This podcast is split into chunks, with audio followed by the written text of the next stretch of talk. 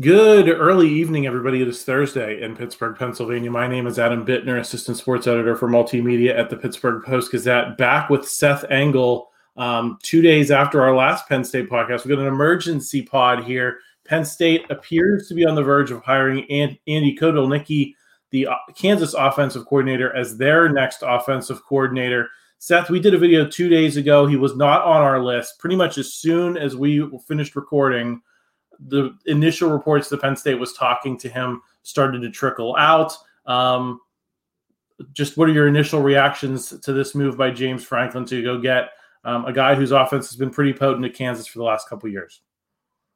Initial reaction is that this was this was a home run hire. This is a guy that you know didn't really appear on people's boards early on because it was assumed that he wouldn't leave Kansas unless it was for a head coaching position.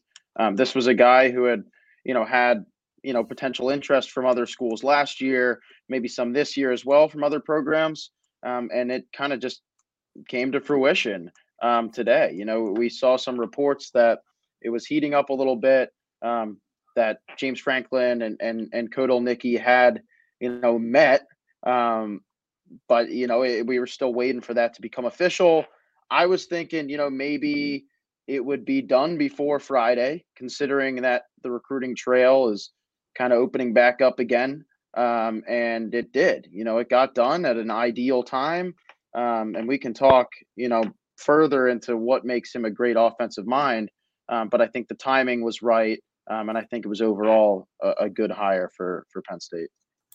We're going to get into all of those thoughts here in a second. Just want to thank our primary sponsor for this episode of the podcast. Just in time for the change in weather, the crew at Voodoo Brewing and State College, located right off College Avenue at 201 Elmwood Street, has launched their new seasonally inspired line of cocktails, including the crowd favorite hot spiked apple cider. And that's not all. Their new kitchen is now open as of October 13th. The kitchen is now owned and operated by Voodoo Brewing Company and will feature the elevated pub fare made famous at their other Voodoo locations. They will also continue to offer items like the lobster roll and crab cake sandwich that have become synonymous with the state college pub. Um, Seth, I, I, guess my first question for you as we dig into it here is: Are you surprised that that Penn State was able to to get this guy, given you know what you mentioned before that that he has a lot of weapons coming back to Kansas next year. I think they figured to be pretty potent, especially in a Big 12 that does not have Texas and Oklahoma in it. Um, it would seem that money was was the thing that, that Penn State was able to make the difference on um, able to pony up to, to get this guy. Are you surprised? And is this a higher, maybe above what you were expecting when Mike Yurcich was fired, and maybe even as early as, as the middle of the week? Well, we won't be able to know exactly how much he was paid, but yeah, it is you know kind of telling that maybe money had something to do with it. Um, Kansas was supposed to be good next year, and I think a really interesting thing about this guy um, is the fact that he did everything this year with all of Kansas's successes without having Jalon Daniels, their starting quarterback, um, who only played in three games this year. Um, and, you know, this was one of the most explosive offenses in the entire country. Um, despite that, despite not having the starting quarterback, um, this was an offense uh, that, you know, finished the regular season number eight in the country in yards per play. Um, and that was, I think, the biggest thing that James Franklin was really looking for um, that Mike Yurcich didn't really bring to the table was that explosiveness you know that's really what they lacked this year was sure they were putting points on the board um, averaging you know almost 40 points per game this year but doing so in a really slow fashion um, and not driving down the field like they really did against michigan state. So i think it's a good fit and i think it fills kind of the need that that penn state um, was really left without um, in in their kind of chase for a playoff this year was there anyone on the list that we talked about the other day that you would have preferred to this hire? We talked pretty extensively about Joe Moorhead, Brennan Marion from UNLV, uh, formerly of Pitt in Texas. Um, we, we, talked. Who else did we talk extensively about? Sean Lewis from Colorado. Um, right. was, is this a home run above and beyond any of those names that were on this list that, that we were talking about not that recently? Yeah, I think Sean Lewis would have been great. Um, but obviously, you know, he's he's good enough to get a head coaching job at the Power Five level. Um, you know, getting getting a job with with San Diego State um, was something that he obviously couldn't turn down. Um, and Marion was a guy who I, I, expressed some concern with just based on the lack of experience. You know, a young guy, only one year of, of you know offensive coordinator experience. um, doing so at the group of five level. Um, and and then uh, Joe Moorhead. I mean, it's the fit might be there because he knows the the program and he knows Franklin, but I don't know if you really want to go backwards. Um, and there are also some concerns about the way that you know maybe he's dropped off a little bit. Maybe maybe his style of offense doesn't necessarily complement Drew Allar um, and, and, the other pieces um, that Penn State has. And I think that um, Kotelnicki does complement those pieces very nicely. Where this is a guy who is very run heavy, and Penn State should be run heavy with Nick Singleton and Kaytron Allen. There's a little drop off this year, but the, the the team should be run through the ground game, um, and then also kind of balance that out with maybe some explosive passing, um, which he showed that he's able to dial up as well. Um, so yeah, I think it's this is the ideal hire. This is this kind of beats them all. If Sean Lewis isn't available, this is the guy. You may, I think you led in well to my next question, which is Seth. Uh, this team was very run heavy. Devin Neal totals 1,200 yards in just 12 games. That's pretty impressive. Um, he averaged, I think, 6.6 yards a carry. They also had a, uh, I think, a 600 yard back as well, so almost 2,000 yards rushing between those two guys. Um, I, I, guess there's no other way to look at this other than let's let's get Kaytron Allen and Nick Singleton back on track. Is that easier said than done, though? I mean that it, it seems like it's going to be a hard switch to just flip, right? To go from these uh, lack of explosiveness to um, you know to 6.6 yards a carry for both of those guys. Um, what do you think Penn State needs to change in the running game to get to where Kotelnicki's been with Kansas? Well, I mean, I think it's telling the fact that he was able to come in and and just enter a Kansas program that hadn't really found any historic success in the previous decade, um, and really make something out of nothing. Um, that alone should be um, relatively significant. Um, where Penn State has pieces, you know, we know that Nick Singleton and Kaytron Allen um, can rush. Um, we know that they can rush for potentially over a thousand yards apiece. what we don't know is is whether um, it was them or, or Mike Yurcich that really led to that drop off this year. Um, but I do think that coming in and knowing that there are pieces and there are talented pieces that you can build on, and it's not just nothing, um, which is what he's had to work with before, um, was probably an attractive um, quality um, that that Kotelnicki, you know, got to look at when, when it came to Penn State. Um, I will also say this is a guy who's not afraid to to rush quarterbacks. Um, and he will have a two quarterback system with Drew Allar and Bo Pribula when he gets to when he gets to State College. Um, so this is a creative guy who can mess around and do some do some interesting packages, and I think that that Penn State's uh, offense is fit pretty nicely for him.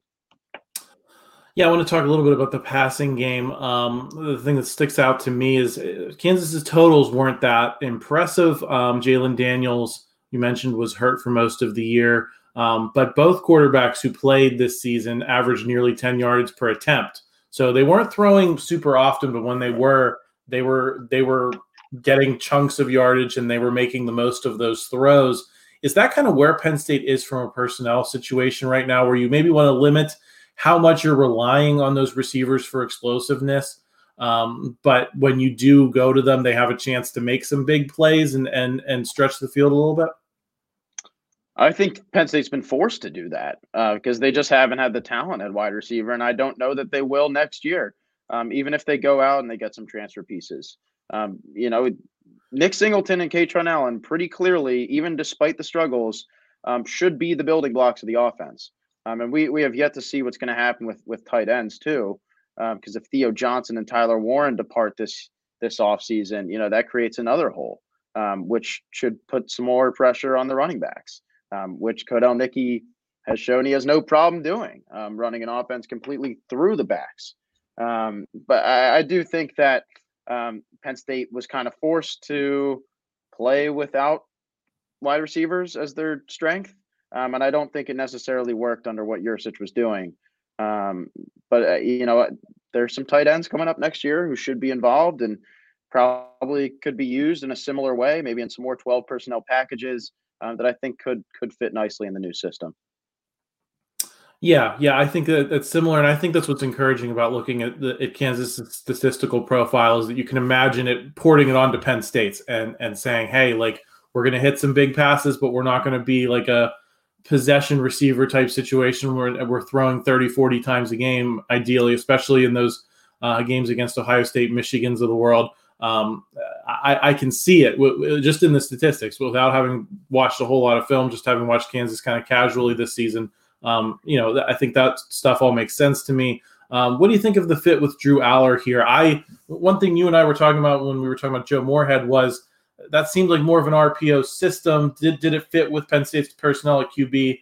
Um, I look at, at again a Kansas statistical profile. Um, they got a, a, quarterback who can run when he has to, but that's not really necessarily the strength. It's more of a pocket um, situation. Do you think that this is is the, the kind of fit that Drew Allar would be looking for? um, as he considers his options for next season. Yeah, no, I definitely do. I, I, think that Drew Allar had a role in the hiring process too. Um, as Franklin kind of stated at the beginning of this whole situation, um, was it's not just us looking for a guy; it's every single man in the room. And Drew Allar is obviously um, the next man up, um, who who kind of has a say in, in, in what's going on and who he wants. Um, but I do think that you know an explosive offense um, regardless of how you do it, I think is exciting to any quarterback. Um, and I think that'll be the case with Drew. An interesting thing that I want to note here is we talked about a couple days ago was was where does Danny O'Brien kind of um, play in with with this whole new system and the fact that that Kotelnicki is a tight end guy.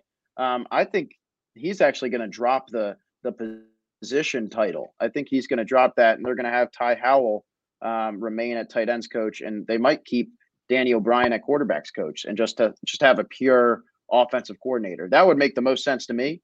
Um, that's obviously not confirmed at all, um, but I think that would be probably the best of both worlds, where Drew is still able to work with Danny, who's been his guy the past two years, um, and then kind of ease into that you know new playbook under under Kotelnicki. Seth, how do you think this this hire is going to go over with some guys who might be wavering either on the NFL draft front or on the um, you know possibly the transfer portal front? Do you think this is the type of thing that gets some guys who might have been unsure after Mike Yurcich was fired to stay? Um, and whose decisions are you watching more most closely um, in terms of of the weapons that the Kotelnicki will have to to work with next season? Well, it definitely provides some stability, which is the most important thing. Where um, it's not unclear. I think it's great to do it, you know, right before the transfer portal actually opens up, because now some of those guys who are maybe considering entering are going to go, well, you know, I don't know anymore because this guy is like one of the best coordinators in the country. Uh, maybe I want to play for him. And then once they get a chance to meet with him, um, their whole mindset changes. Um, as for guys in specific, you know, KeAndre Lambert-Smith is is someone that I think could maybe go both ways in terms of either entering the draft or or transferring, uh, because you know the past three weeks of the season he was pretty non-existent, and I don't think that was necessarily his doing. Um, he wasn't being targeted. Maybe the plays weren't being dialed up for him, um, but he only had two receptions um, over the over the last three weeks of the year. Um, that would be frustrating to me if I was the number one receiver on the team. Maybe I'd look elsewhere. Um, but you know, maybe maybe Kotelnicki has other plans for him. Um, tight ends, another position. You know, both of those guys could. I don't think they're going to transfer, but they both could go to the draft this year. Um, and this was a team that was running both tight ends. Um, you know, a lot. Um, running 12 personnel packages pretty frequently. Um, so to keep hold on to one, if not both of them, would be very important. Um, and lastly, Kaytron Allen, we've discussed. Um, will he transfer? We're not sure. Nick Singleton's going to stay, but but if Kaytron wants to enter the portal, maybe be that pure number one back, which I don't think would necessarily be the best decision for him.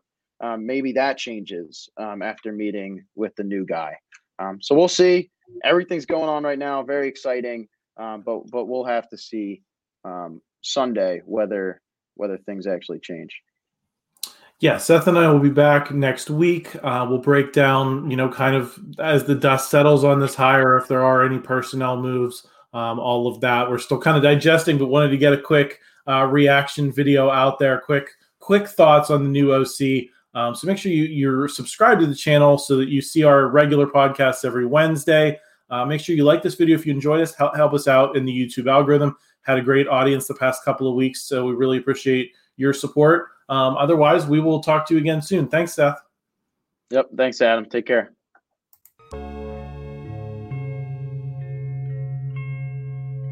Thank you for checking out this content from Post Gazette Sports. If you watch this video on YouTube, please like the video and subscribe to our channel. For all of the sports coverage the Post Gazette has to offer, visit post-gazette.com.